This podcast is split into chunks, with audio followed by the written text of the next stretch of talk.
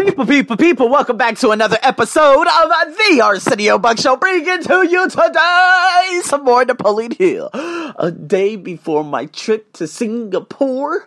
Oh my god. It's next door, but oh my god. I'll be going there. Stay tuned for all those and all those blogs and all those things and all those happenings and all those. Oh, there's going to be a lot happening over those two days. Ah, ah, ah, but guys, we got to stay focused. Clear the cobwebs. That's right. You got to clear the cobwebs from your thinking. What's the cobwebs? Guys, I'm going to give you a story. You know what? I actually read this. I read it. Damn it, I read it. I read it. I read it. Yeah, I did.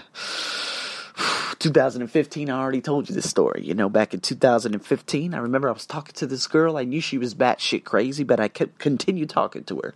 Her first message, she was talking about something about September 11th, and this is a Thai girl working for Thai Airways and she was talking about something about te- uh, September 11th, and these cr- these people from this specific group did that, and then she ended up threatening me. She ended up saying, "You know what? I'm gonna get dangerous people to kick your face in. I'm gonna get you blacklisted from my country. My father works is the chief and head of the exec immigration." Da da da da da. And I remember showing this this specific message to my friend, my Ugandan warrior friend, my African warrior. He said, "Holy shit." I hope you already blocked her. And I said, yes. He said, do not go on that website again and do not. First of all, you need to be able to shut down conversations immediately if you believe that they're going sour.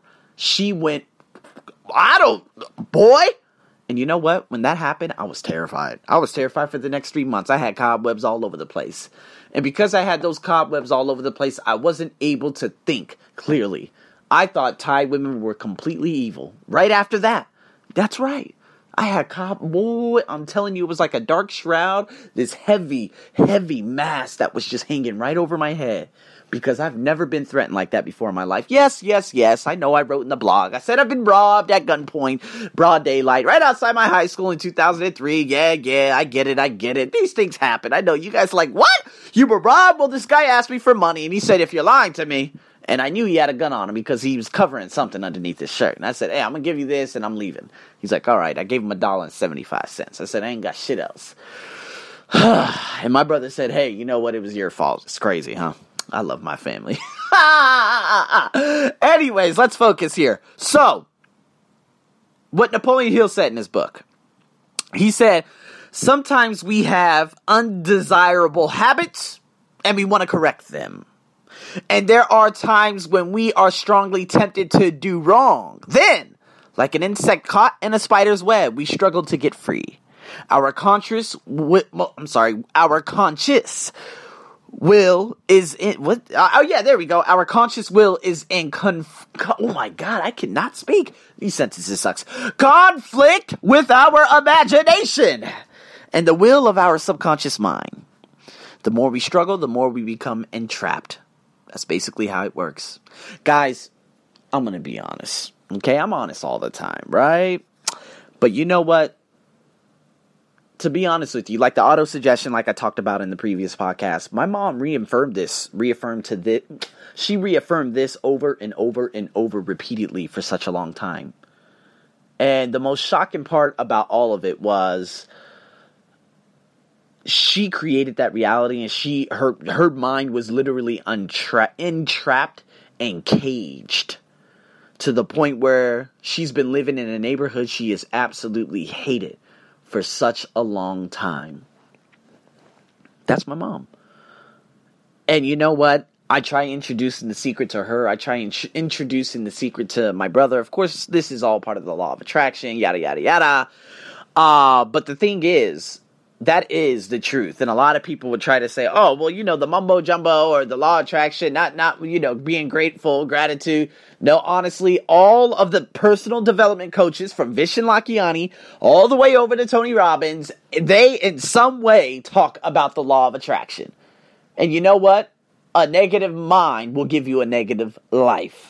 And that's what my mom has been entrapped in for so long because she she's still basically choosing the victim role, of course, with her shitty ass husband, uh, formerly known as my father.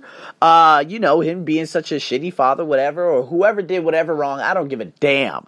But she is still angry about that. She's been angry about that since the early '90s, and until she gets oh, well, she's gonna go. She's gonna go all the way through the rest of her life, just angry because she's entrapped. And so, guys, PMA means everything in the world. And you know what?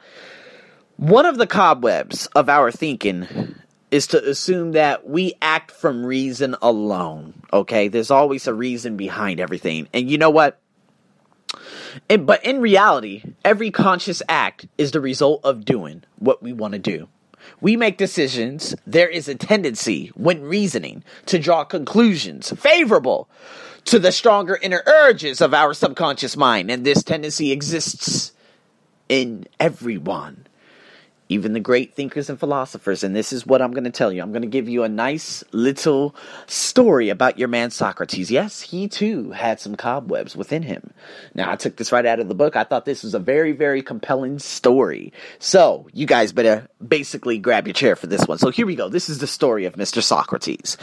So, of course, we know who he is. The Athenian philosopher lived from like 407, like 5, 1500 years ago.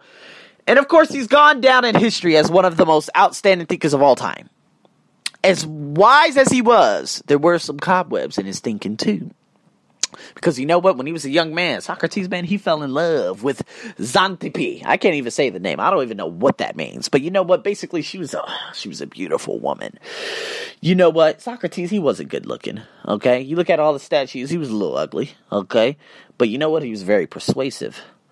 All right? Persuasive individuals seem to have the ability to get what they want. Right? It's kind of like those same stupid ass persuasive in- individuals, all the former leaders of America and all the former generals, General Ulysses of the Confederate Army, the Union Army, they were so persuasive that they were able to march millions of men into a dumb war, as Vishen Lakhiani said in one of his podcasts with Jim Kwik. it's the truth. It is the truth. But you know what? They just seemingly always get what they want. So Socrates was very, very successful at persuading Xantippe to marry him. So, are you seeing only the motes in the other fellow's eye? And you know what? After the honeymoon, after it was over, of course, things didn't go along so well in the house. His wife began to see his faults, and he saw hers he was motivated by egoism, which Napoleon Hill named in his book In the Law of Success as one of the deadly seven horsemen that linger within the mind of humanity. Yeah, he suffered from it. He was selfish. She was always nagging him. And Socrates, you know what Socrates actually said at one point? He said, My aim in life is to get on well with people. I chose Xantippe because I knew if I could get on well with her, I can get along well with anyone. That's what he said. But his actions disproved his words. It is questionable that he tried to get on well with more than a few. When you always try to prove to people whom you meet that they are wrong, okay, I talked about this Dale Carnegie's book. Remember, never try to make someone feel wrong, or that's the quickest way to make enemies. But you know what? You ultimately repel rather than you attract. And that's exactly what Socrates did. You know, he endured Xantippe's nagging all these things, right? For his own personal self discipline.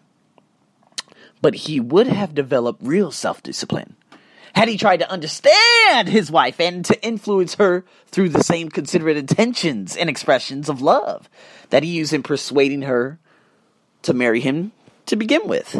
He didn't see the beam in his own eye, but he saw the mote in her eye. You know what? Of course, she wasn't blameless either. Socrates and her, you know, there were a lot of different husbands and wives, you know, all these things that are going on today and from back then. And you know what? Ultimately, this led to neglect.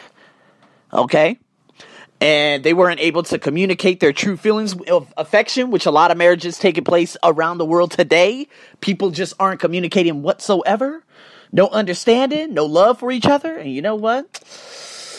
that ended up having. They ended up just pleasing their own personalities and their own mental attitudes. And they were ended up living that experience for the longest.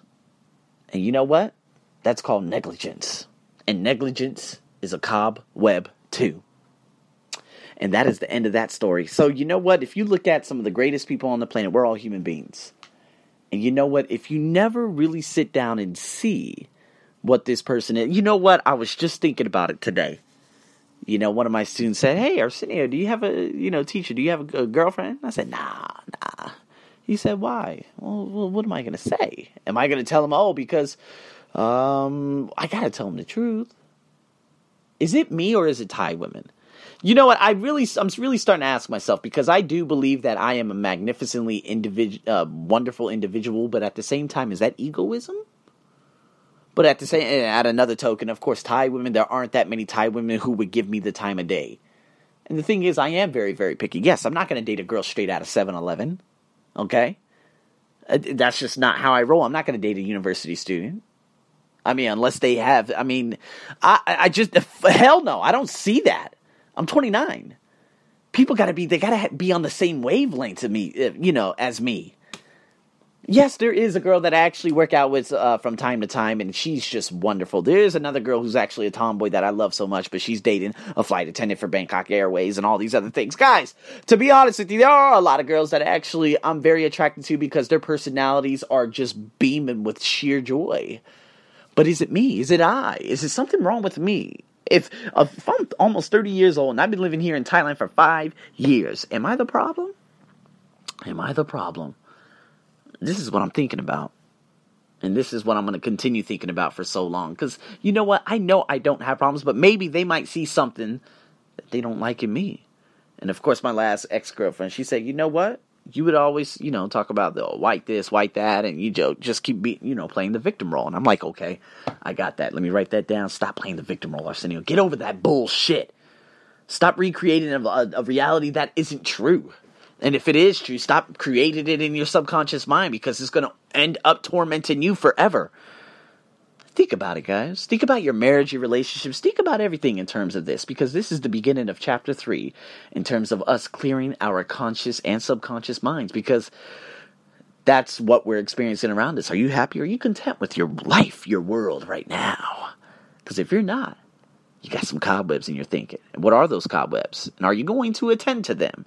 Those are some questions I'm going to leave you with today. And with that being said, guys, have a wonderful morning, afternoon, and evening. Gary V will be another pre-recorded podcast uh, on Monday morning. Why? Because I will be heading to the airport once I check into Singapore and probably later on that night, I will be doing another podcast in terms of my travels to Singapore. Unfortunately, I do not have any friends in Singapore, but I will be probably doing a podcast with, of course, one of my ex students out there who's going to one of the universities who I wanted to do a podcast interview with.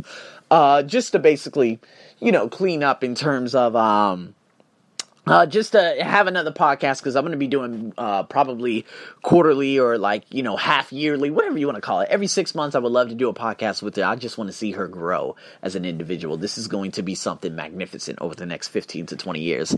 So we're going to just see that, guys. Stay tuned for more podcasts. As always, stay tuned to my blogs, my Twitter, all that stuff. I post so many different things, and as always, thank you guys so much for your full on support. This is your host Arsenio as usual. Over and out.